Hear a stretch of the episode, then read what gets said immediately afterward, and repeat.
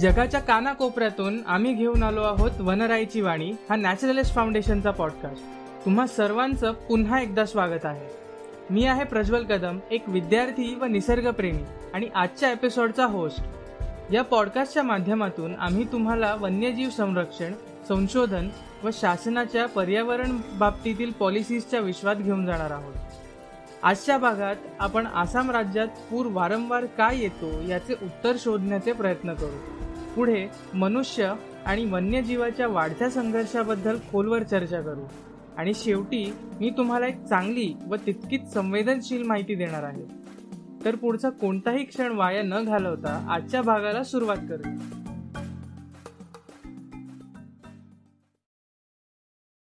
आसामचा इतिहास खूपच रोचक आहे.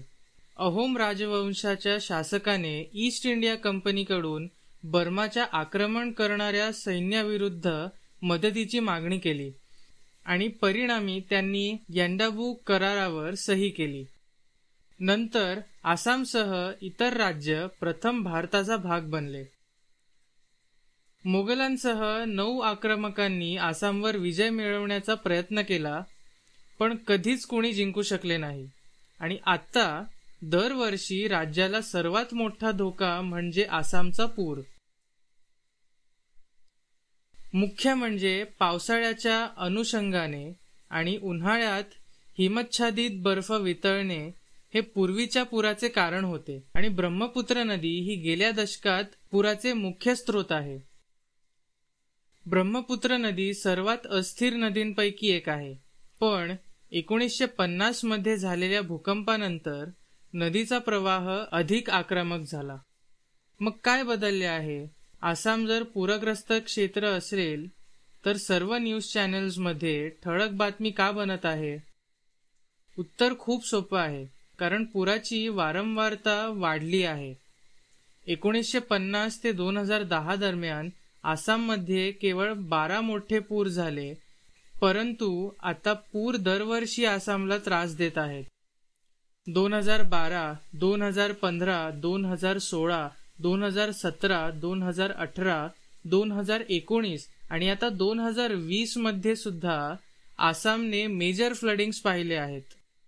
आता कुतूहल वाटत आहे आणि एक विचार येतो. आसाममध्ये नियमितपणे पूर का सुरू झाले आहे? हे नैसर्गिक आहे की मानवी क्रियाकल्पांचा त्याच्याशी काही संबंध आहे की हे दोन्ही आहे? नकारात्मकतेकडे जाण्यापूर्वी पूर हे आसामच्या इकोसिस्टमचा एक भाग आहे हे समजून घेऊ. ब्रह्मपुत्र मुळात पोषक द्रव्य असलेल्या भरपूर प्रमाणात गाळ वाहून नेतो आणि त्यामुळे माती सुपीक होते. परंतु गेल्या काही वर्षात जे बदलले ते म्हणजे हे पूर एक नैसर्गिक आपत्तीत रूपांतर झाले आहे. मग हे का घडते? येथील मुख्य गुन्हेगार आहेत तटबंध. असे काही ज्यामध्ये सरकारने गेल्या साठ दशकात तीस हजार कोटींची गुंतवणूक केली. लेवी किंवा डायक म्हणून ओळखले जाणारे बंधारे नदीला पूर येण्यापासून रोखण्यासाठी दगडी किंवा पृथ्वीची भिंत आहेत. आसामच्या बाबतीत आपण काय पाहतो ते हे आहे की तटबंदी केवळ नदीचे पूर थांबविण्याच्या उद्देशानेच बांधल्या गेलेल्या नाहीत. तर नदीच्या प्रवाहात अडथळा आणतात. आता पूर दोन मुख्य कारणांमुळे उद्भवू शकतो. एक म्हणजे पाण्याची पातळी वाढते आणि नदी तलावावरून वाहू लागते किंवा तटबंधात कोसळते ज्यामुळे संपूर्ण तटबंध अर्थपूर्ण बनते. गाळ आणि नदीकाठी वाहणाऱ्या पाण्याचा साठा कमी करणाऱ्या बंधाऱ्यात नदी जेव्हा जलद गतीने वाहते तेव्हा तळाशी गाळ जमा होतो ज्याने पाण्याची पातळी वाढते आणि नदी बंधारा ओलांडून वाहू लागते. याचं एक उदाहरण म्हणजे पात्रा गावामधील पूर. दिब्रुगडचे बंधारे संपल्यानंतर लगेच पडतात. पूरग्रस्त भागाचे अतिक्रमण हे देखील पुरामुळे लोकांना बाधित होण्याचे एक कारण आहे. कधीकधी तटबंदी सुरक्षिततेची खोटी जाणीव देतात आणि म्हणूनच अनेक लोक नदीच्या काठाजवळ राहतात आणि पाण्याची पातळी वाढत असताना नदीच्या काठावर कार्य करतात आणि म्हणूनच ते पुराच्या धोक्यात येतात. आसाममधील तटबंदी प्रकल्प विशिष्ट कंपन्यांकडे जातात ज्यावर निकृष्ट दर्जाचा कच्चा माल वापरल्याचा आरोप आहे किंवा कधीकधी बांधकाम खर्च कमी करण्यासाठी जुगाडाचा वापर केला जातो जेणेकरून ते बजेटमधून अधिशेष मिळतील. याचा अर्थ असा की भविष्यातही आसामला पुराचा सामना करावा लागेल कारण प्रत्येक समस्या एक संभाव्य तोडगा घेऊन येते. भारतातील कोणत्याही पायाभूत प्रकल्पाचा प्रश्न येतो तेव्हा आपल्यासमोर इंग्रजांच्या काळातल्या बांधकामांचे उदाहरण आठवून येते जे शंभर वर्षांपासून मजबूत आहेत. आणि शासनाकडून बांधलेले पूल काही वर्षातच कोसळतात. असे काही देश आहेत जे आदर्श राखण्यासाठी प्रयत्न करीत आहेत. असे देश म्हणजे नेदरलँड्स. नेदरलँड्स पुराला इतका गांभीर्याने घेणारा देश आहे की त्यांनी घटनेत असे लिहिले आहे की डच लोकांना पुराचा बचाव करण्याचा अधिकार आहे. सुरक्षिततेचे असे निषक राखून ठेवा की त्यांचा असा दावा आहे की हजार वर्षात एकदा त्यांच्यावर पूर आला तर ते त्यासाठी तयार आहेत. आणि अर्थातच ते असले पाहिजे कारण त्यांनी समुद्रापासून बरीच जमीन पुनर्प्राप्त केली जी आधीच पूरग्रस्त असून त्यामध्ये वस्ती केली आहे.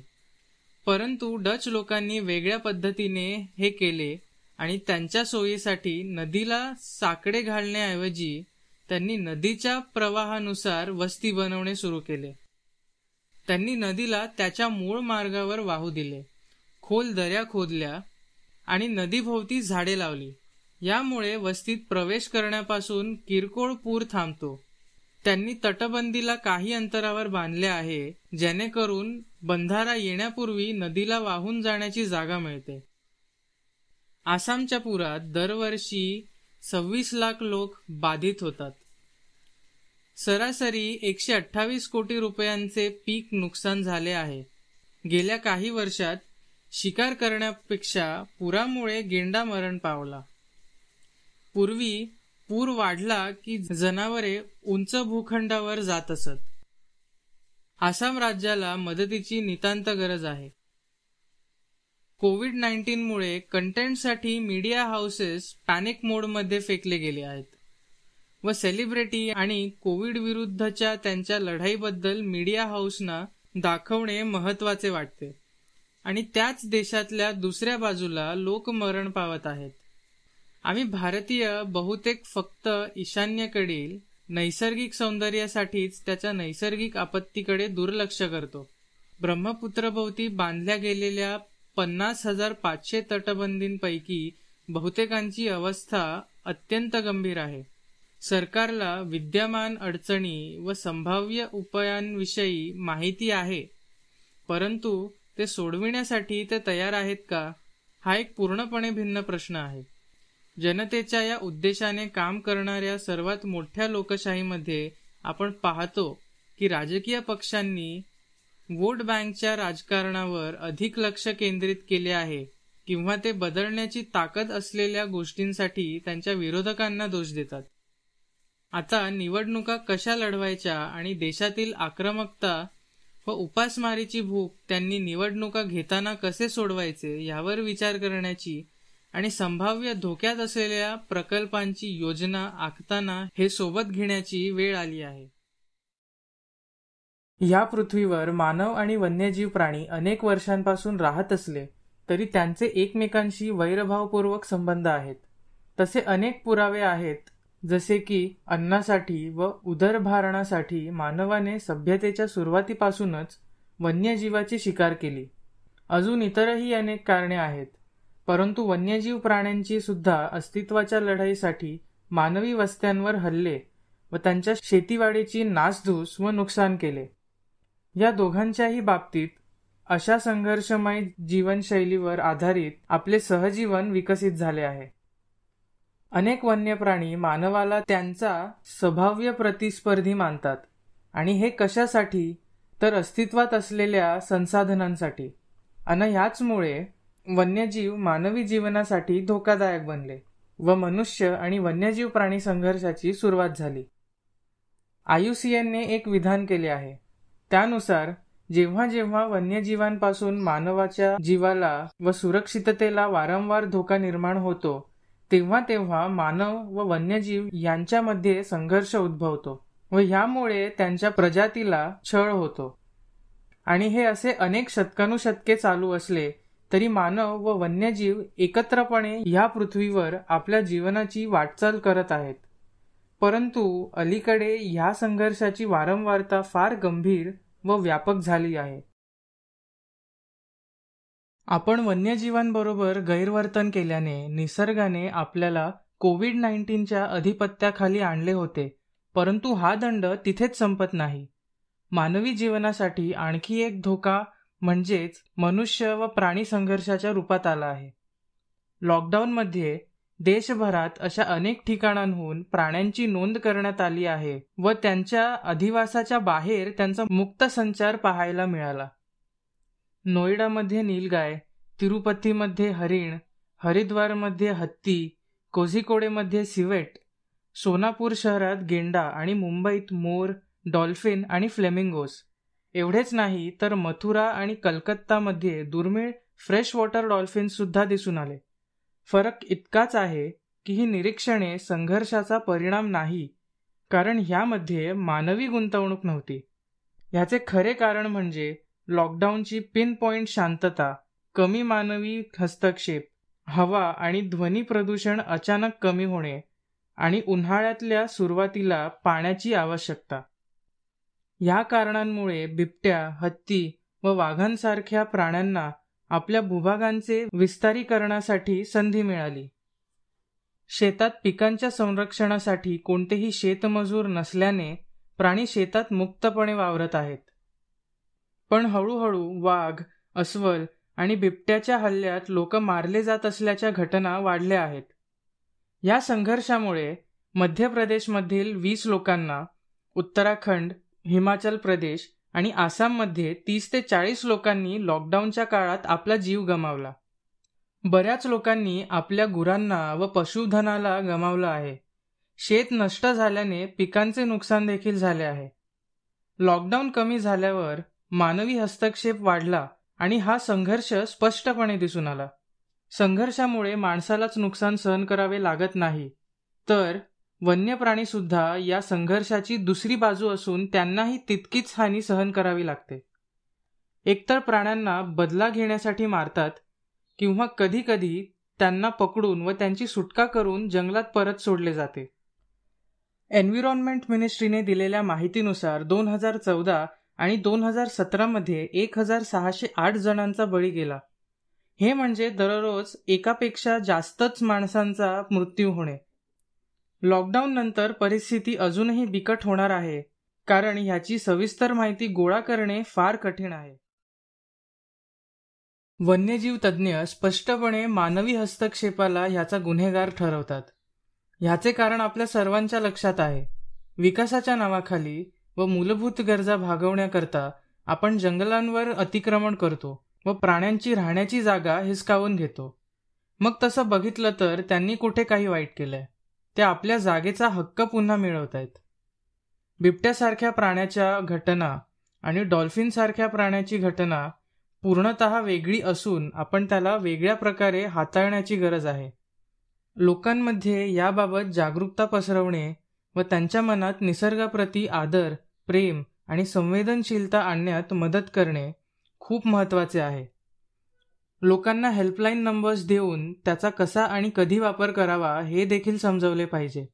ज्या भागांमध्ये मनुष्य प्राणी संघर्ष वाढण्याची शक्यता आहे तिथे ह्या गोष्टी अंमलात आणण्याची फार गरज आहे.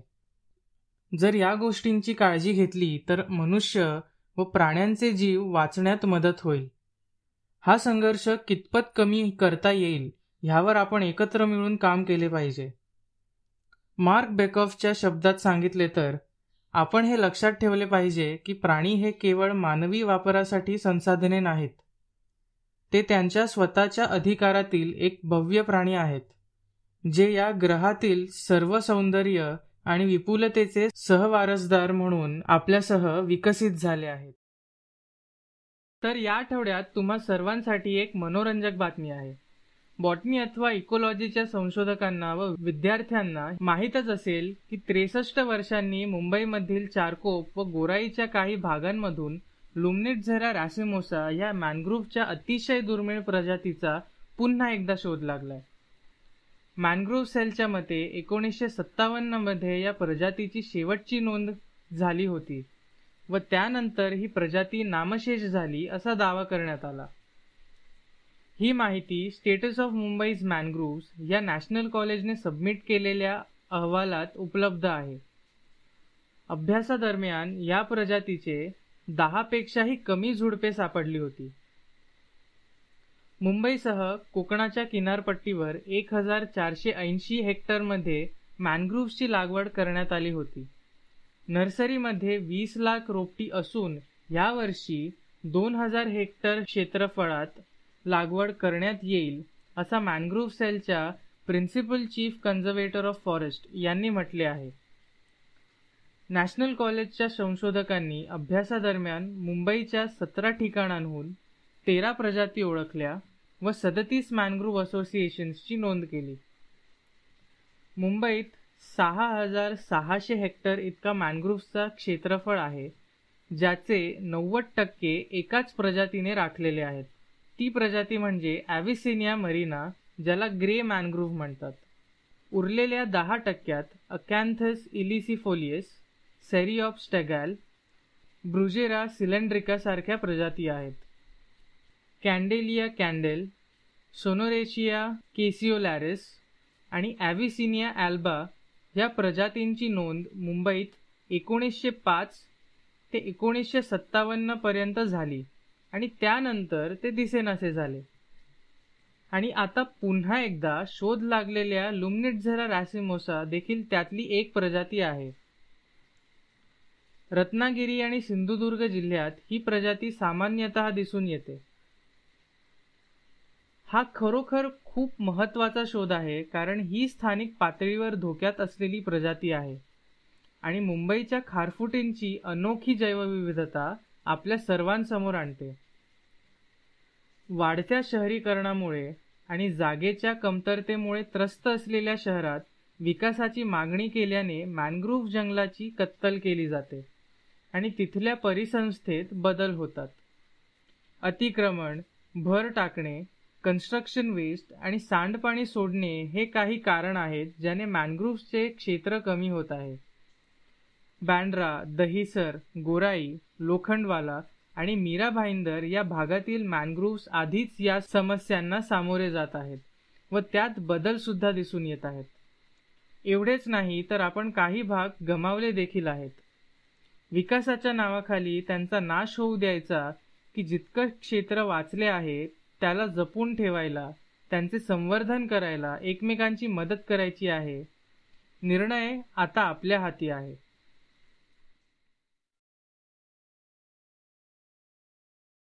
आजच्या कार्यक्रमाच्या माध्यमातून आपण पर्यावरणविषयी महत्त्वाच्या गोष्टींचा आढावा घेतला माहिती घेतली आणि लॉकडाऊनमुळे बऱ्याचशा गोष्टी आपल्यासमोर आल्या. ह्या कार्यक्रमात तुम्ही सगळे सहभागी झालात याचा आम्हाला खूप आनंद होतोय. तुम्हाला आमचा पॉडकास्ट कसा वाटला हे आम्हाला नक्की सांगा. लाईक आणि शेअर करायला विसरू नका कारण तुमचा सपोर्ट आमच्यासाठी खूप मौल्यवान आहे. यासाठी पेट्रियॉनवर तुम्ही आमच्या यंग टीमला सपोर्ट करू शकता जे तुमच्यासाठी मेहनत करून माहिती समोर आणतात. आम्ही आता दर आठवड्याला मंगळवारी आणि शनिवारी तुमच्या भेटीस येणार आहोत. तर पुन्हा आपण पुढच्या भागात भेटूयात आणि पर्यावरणविषयी गप्पा करूयात. तोपर्यंत सुरक्षित रहा आणि आपली काळजी घ्या. धन्यवाद.